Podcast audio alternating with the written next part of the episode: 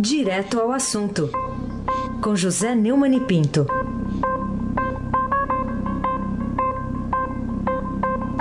Neumann, você que admira o samba canção, né? Tem um samba canção do Supremo hoje. Bom dia. Bom dia, Raíssa Abac, o craque. Bom dia, Carolina Ercolim. Bom dia. Bom dia, Almirante Nelson. Bom dia, Diego Henrique de Carvalho. Bom dia, Moacir. Evangelista Biasi. Bom dia, Clã Bonfim. Manuel, Alice, Isadora. Bom dia, ouvinte da Rádio Eldorado 107,3 FM. Raíssa Abac, o craque. Vamos falar de uma situação urgente, pode ser? Pode. É, é uma urgência. Hoje só tem essa opção. É, é uma urgência que vai ser resolvida em 13 dias, de tão urgente que é. É.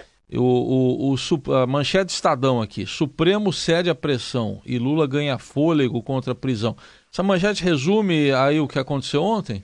Acho que sim. Antes de começar a comentar, eu gostaria que o Almirante Nelson é, me tocasse aí uma sonora do advogado do Lula, Zé Roberto Batoca, que é político.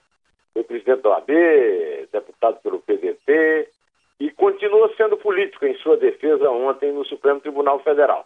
Sou na caixa, Almirante está caracterizado o constrangimento ilegal em potência iminente. Tem data marcada. A prisão está marcada para o dia 26 de março, próximo futuro. Foi a data em que se marcou o julgamento dos embargos de declaração e já está decidido. Julgados embargos de declaração, esgotou-se a jurisdição, mandado de prisão nos termos da súmula 122. Agora eu pergunto a Vossas Excelências: se nós temos na casa duas ações diretas de constitucionalidade, de que, são, de que é relator eminente ministro Marco Aurélio.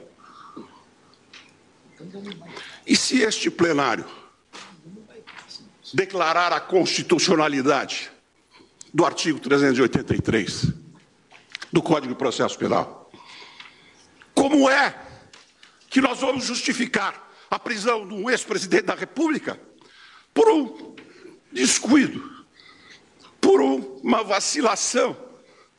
Por que este assodamento? Empreender. Por que esta volúpia em encarcerar? O que justifica isso?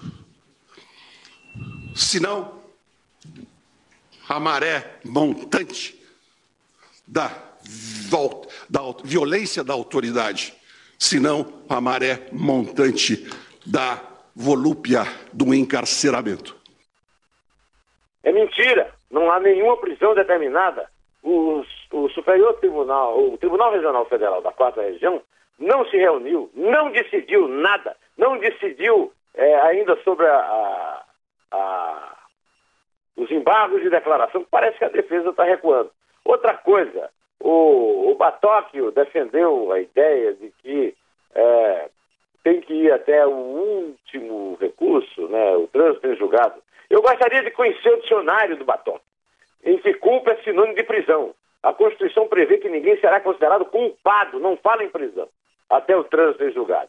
É, ninguém deve se enganar, viu? Ah, esse discurso completamente fajuto, que foi elogiadíssimo lá no Supremo, ganhou. O Supremo Tribunal Federal não está dividido. Existe uma sólida maioria de 7 a 4, que é vassala dos interesses do acordão nacional do PT com o PSDB de, de Aécio e Alckmin, com o PMDB de Temer, Moreira, Padilha, Gedel, Eduardo Cunha, Rodrigo Rocha Loures, Henriquinho e outros bandidos, além de partidos menores aos quais estão ligados figuras menos importantes do cenário político nacional, como Collor, entre eles. Né? Os discursos dos líderes desses vassalos, Gestópolis, Gilmar Mendes e Ricardo Lewandowski, desmoralizam os juízes de primeira e segunda instância, os membros dos tribunais abaixo do STF, pois o STF adotou ontem a postura de corregedor da justiça, que Lewandowski disse claramente que erra muito, mas eles estão lá no alto para corrigir Carolina Ercolim. Aliás, o, o, o, que, que levou essas posições é, esdrúxulas, digamos assim, assumidas pela maioria dos ministros do Supremo, hein? O argumento de que Lula não teve privilégio, porque também não pode ser discriminado pela justiça democrática, é cínico, diz respeito à inteligência da nação, Carolina. Quem não teve privilégio até agora, por exemplo, para não sair do, do PT, foi o Antônio Palocci, cujo pedido de habeas corpus dorme há mais de um ano na gaveta da Secretaria do Supremo. Lula e Dilma nomearam sete dos onze ministros. E isso significa impunidade, Carolina. Essa é a explicação. Como também impunes até agora são os Lula, o Eduardo Azeredo, do PSDB Mineiro de Aécio, continua solto, depois de negados todos os seus recursos no mesmo TRF4 de Porto Alegre, que tornou o Lula criminoso em conteste por corrupção passiva e lavagem de dinheiro. Eu gostaria de citar o fim do editorial Um Poder que Não Se Respeita, que não trata dessa sessão específica, mas da briga que é do Barroso com o é, Gilmar, mas que serve para definir o que houve ontem, Carolina. A judicialização de quase tudo na vida nacional, resultado da deterioração de outras instituições, expôs o despreparo da elite e da magistratura para tamanho desafio. Mais do que demonstrar boa educação, serenidade e decoro, é preciso que os ministros do Supremo deem o exemplo e se empenhem em fazer valer o que está escrito na Constituição. Já seria um bom começo. Não foi. Foi um péssimo começo ontem. Abaixo. Neumann, vamos contextualizar aqui até historicamente, porque a gente teve lá no Supremo a, aquela condenação do, da, da, da, cúpula política federal no mensalão. Agora teve aí uma virada aí de 180 graus né, em relação ao combate à impunidade, que foi promovido pela nova geração de policiais federais, procuradores, juízes, e que a, até sintonizados com a guerra contra a corrupção que é travada no mundo inteiro e que ganhou impulso lá com o ataque às torres, às torres Gêmeas, lá em 2001, em Nova York. O que, que provocou essa reviravolta e quem são os personagens dessa reviravolta aí do Supremo?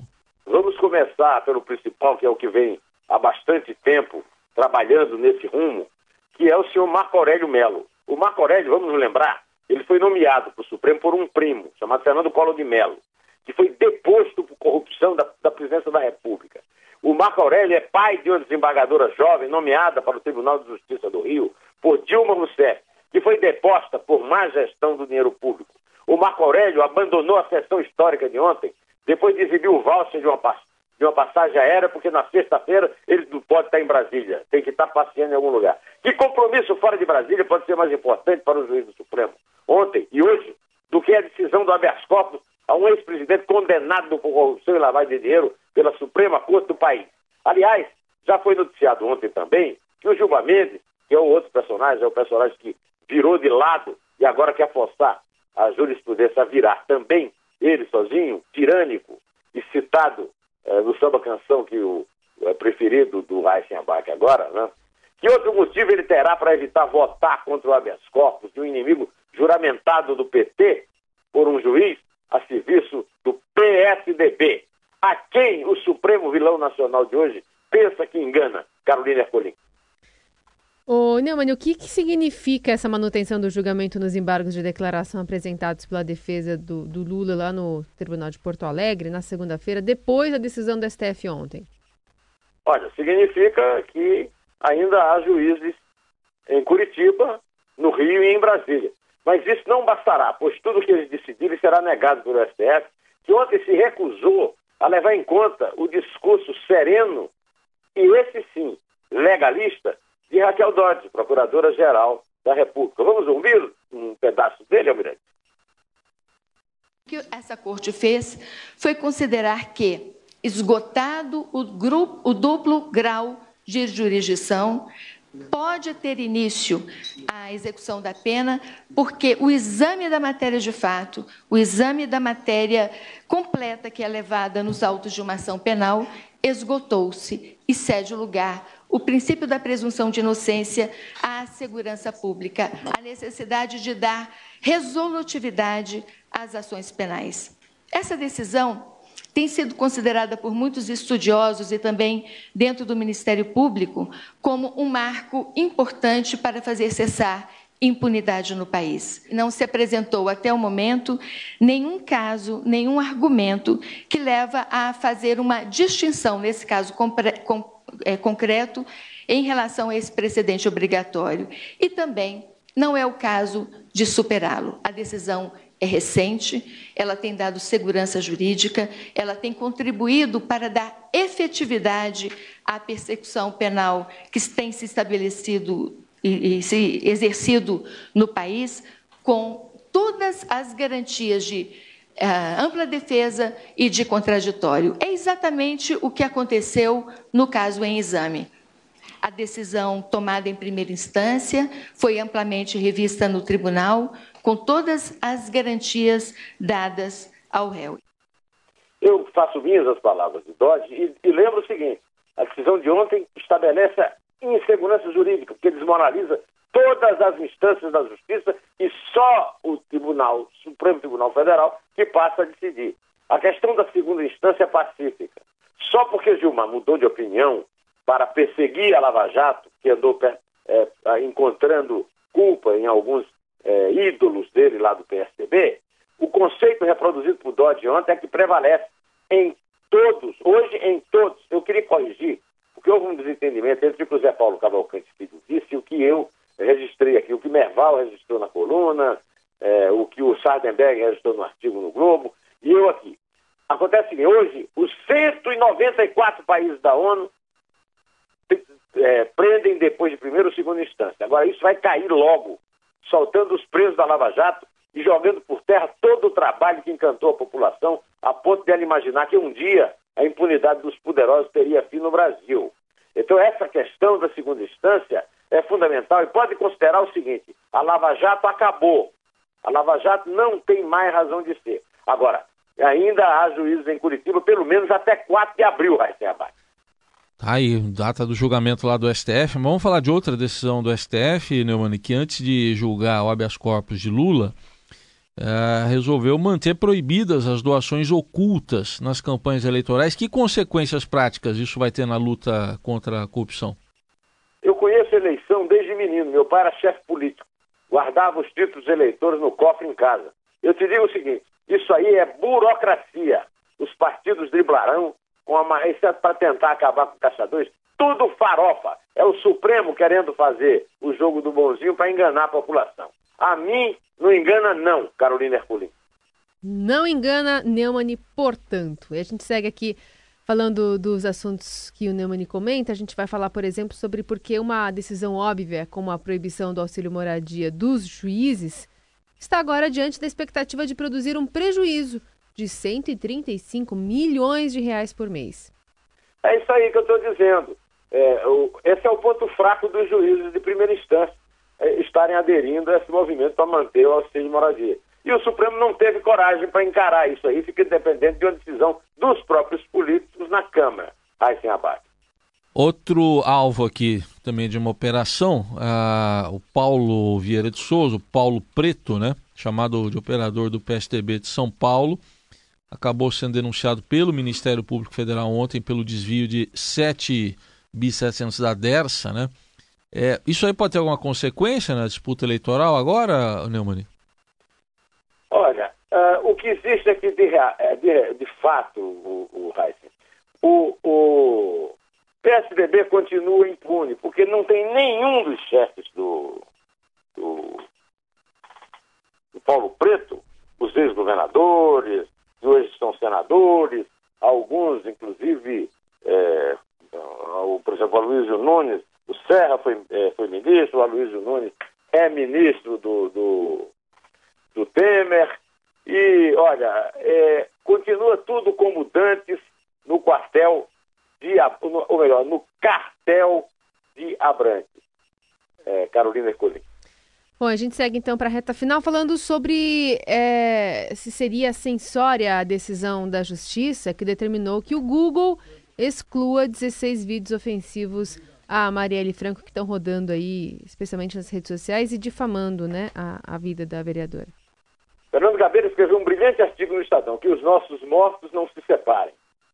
E o resumo dele é o seguinte: prevalecem discursos de ódio e a exploração descarada do assassinato de Marielle. Eu peço licença ao Heisen e a, e Carolina. Primeiro, para lembrar que ontem, é, anteontem, aliás, no dia 21, o Globo publicou que a Polícia Federal encontrou na sede da Eldorado Celulose, uma empresa do irmão Joésio R. Batista, do grupo JBS, o registro do ex-presidente da empresa, José Carlos Gubit, que reforça a suspeita de que o coronel João Batista Lima Filho, amigo do Temer, tem atuado em negociações relativas ao setor portuário.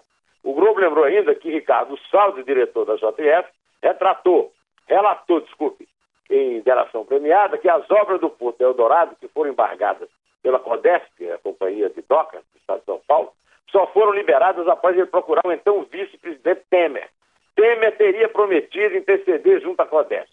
A relação da Eldorado com o Porto de Santos começou em 2011, logo após a empresa ter inaugurado a sua fábrica de celulose. Pois bem, eu venho comentando a importância dessa investigação e não podia deixar de registrar essa notícia que envolve o presidente Temer, o grande amigo dele, que tem alegado problemas de saúde para não ir depor, o Eduardo Cunha, que está preso, Joesley Wesley, a Rodrimar, o Grupo Libra, que mesmo devendo 2 bilhões e 800 milhões, a CODES teve garantida a renovação do seu porto. E agora estão discutindo essa dívida numa arbitragem muito suspeita. Alô, alô, ministro Barroso, tem maracutaia aí. Por falar no ministro Barroso, Raíssa, ele é o autor da letra de um samba canção. Foi isso que você ensinou? Ele, ele é o autor da letra? Autor da letra de um samba é? canção. Inspirada nele. Está circulando nas redes. Eu não sei quem é o autor da música. O autor da letra é o ministro Luiz Roberto Barroso. Executa aí, Almirante. Um samba canção em homenagem ao STF.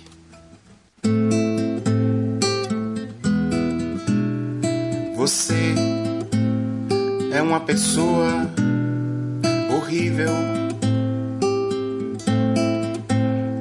Uma mistura do mal com atraso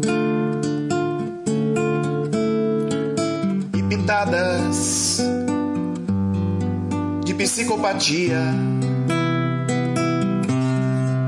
Qual é sua proposta? nenhuma. É bilis, é ódio, mau sentimento.